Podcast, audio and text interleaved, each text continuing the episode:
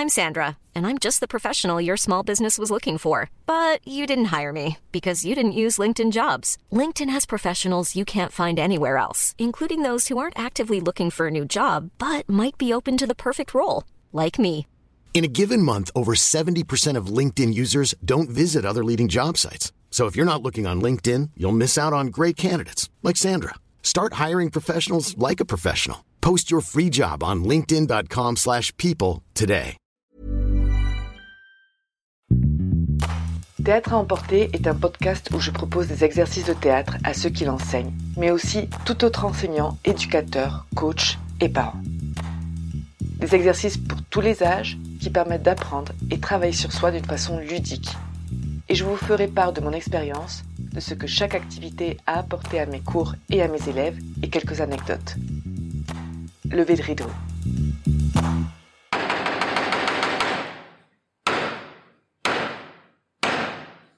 Bonjour, alors avant de commencer, je veux vous rappeler que ça fait pratiquement 14 ans maintenant que je suis au Mexique et en écoutant l'épisode précédent, je me suis rendu compte que je fais pas mal de petites erreurs, donc voilà. Tant que ça reste compréhensible, ça va, mais si vous avez un doute, n'hésitez pas. Donc pour cet exercice que j'ai intitulé Trois mots, une histoire, je vais prendre effectivement trois mots pour commencer. Donc soit je les propose, soit je demande, avant de leur expliquer l'exercice, de m'en donner trois au hasard. En général, les premiers mots sont toujours les mêmes. Bonjour, maman, euh, maison, chat, chien, bref. Comme je vous ai expliqué dans un des épisodes précédents, nos premières idées sont toujours les plus simples et les plus communes. Donc des fois, il faut creuser un petit peu. Mais peu importe. L'idée, c'est qu'on prenne trois mots au hasard. S'ils n'ont rien à voir entre eux, tant mieux. Et si c'est proposé par les participants, tant mieux aussi. C'est un exercice qu'on peut faire avec un participant ou avec plusieurs participants. Je vais vous donner quelques variantes par la suite. Donc c'est très simple. C'est un exercice d'improvisation, de créativité. Il faut inventer une histoire avec ces trois mots. Peu importe l'histoire, ça peut être même une scène, mais il faut que ces trois mots apparaissent d'une façon ou d'une autre, qu'elles soient dites. Donc une fois qu'ils ont ces trois mots, ils doivent inventer une histoire et devront la jouer. Alors je leur donne toujours un petit moment de préparation, 5 minutes, ça dépend du groupe, 10 minutes maximum, vraiment grand grand maximum, mais il faut que ce soit une histoire courte.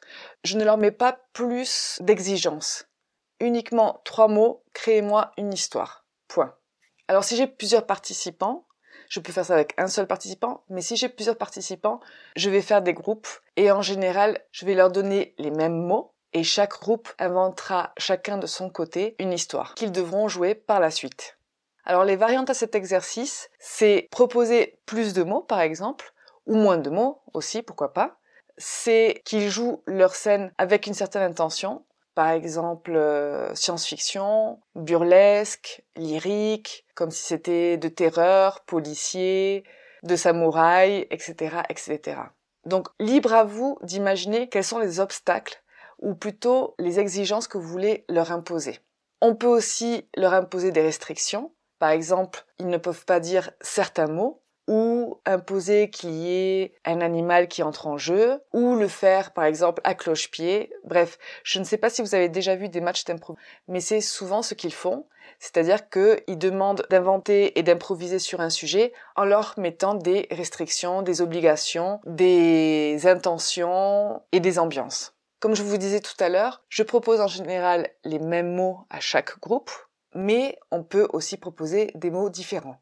Alors ce que j'ai remarqué pendant cet exercice, qui paraît très simple, dans lequel les participants prennent énormément de plaisir parce qu'ils inventent, ils créent, j'ai remarqué que le fait d'imposer des mots, une quantité de mots limitée, va faciliter la créativité et l'improvisation. Alors ça pourrait paraître un petit peu contradictoire parce que quand c'est libre, on a l'impression qu'on peut faire absolument de tout, donc que ça peut être éventuellement plus facile. Mais en fait, justement, le fait de leur donner un ou deux ou trois mots, ils construisent beaucoup plus rapidement une histoire. D'autre part, comme dans l'exercice précédent, c'est un exercice où il y a un travail à plusieurs, en groupe, s'ils sont plusieurs. Et dans ce cas-là, comme ils doivent inventer et créer ensemble, avec des restrictions, donc des obligations, ça va créer plus de liens entre eux. C'est un exercice que j'ai fait avec une personne, mais aussi avec des groupes de 2, 3, 4, 5 personnes. Au début, je donnais trois mots différents à chaque groupe, c'est-à-dire que chaque groupe n'avait pas les mêmes mots et les mêmes restrictions. Et en fait, je me suis rendu compte qu'ils aiment beaucoup plus et qu'ils apprécient beaucoup plus avoir les mêmes parce qu'ils ont cette curiosité de voir qu'est-ce que l'autre groupe a pu proposer, quelle est l'histoire qu'elle a pu proposer. Et du coup, ils ont un double intérêt. Un, de créer une histoire et de créer une bonne histoire, parce qu'il y a toujours un petit peu, pas forcément de la compétition, mais en tout cas envie de montrer ce qu'on sait faire. Et en même temps, il y a cette curiosité et cette attention envers les autres. Et souvent, ils apprécient et ils rigolent beaucoup de voir ce que les autres ont imaginé à partir de ces mots. En théâtre, il y a quelque chose qu'on utilise beaucoup, sans s'en rendre compte, c'est l'association d'idées. Et moi, c'est vraiment quelque chose que j'aime travailler constamment avec eux. Dans un épisode, je vous expliquais que des fois, je voyais le cerveau comme une armoire dans laquelle on va prendre des habits pour s'habiller et on prend souvent celui qui est en haut de la pile.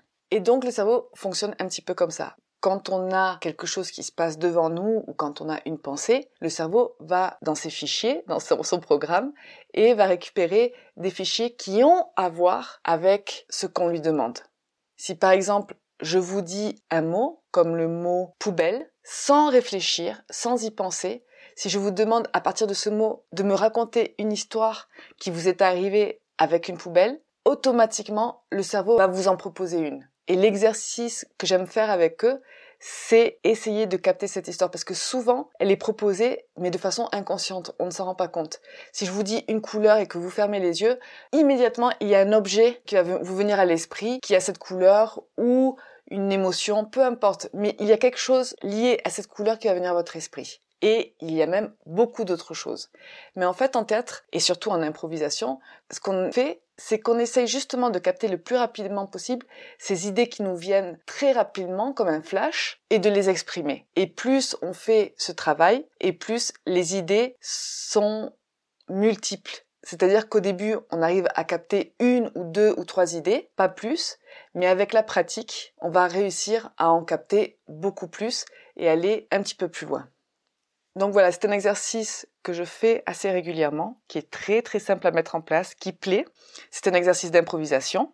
C'est un exercice aussi de mise en scène, parce que eux doivent mettre en scène l'histoire qu'ils ont inventée. C'est un exercice où il y a du travail de groupe, dans lequel je travaille l'association d'idées, et c'est un exercice qui demande de la créativité. Par la suite, je vais vous proposer d'autres exercices, ça peut être aussi dans celui-là, où on peut leur demander de créer une histoire complète avec une narration complète, même si elle est en une minute, c'est-à-dire qu'il y ait un début, un milieu et une fin. Mais pour commencer, juste leur demander qui place ces trois mots dans une histoire, sans forcément qu'il y ait une histoire complète, et par la suite les pousser à proposer un début et une fin. Je vous dis à très bientôt.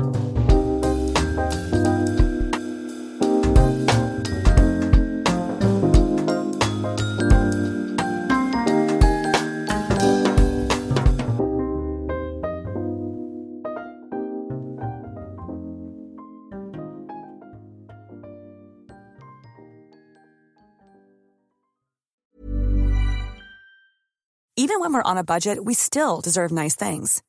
Quince is a place to scoop up stunning high-end goods for 50 to 80% less than similar brands. They have buttery soft cashmere sweaters starting at $50, luxurious Italian leather bags, and so much more. Plus, Quince only works with factories that use safe, ethical, and responsible manufacturing. Get the high-end goods you'll love without the high price tag with Quince. Go to quince.com/style for free shipping and 365 day returns.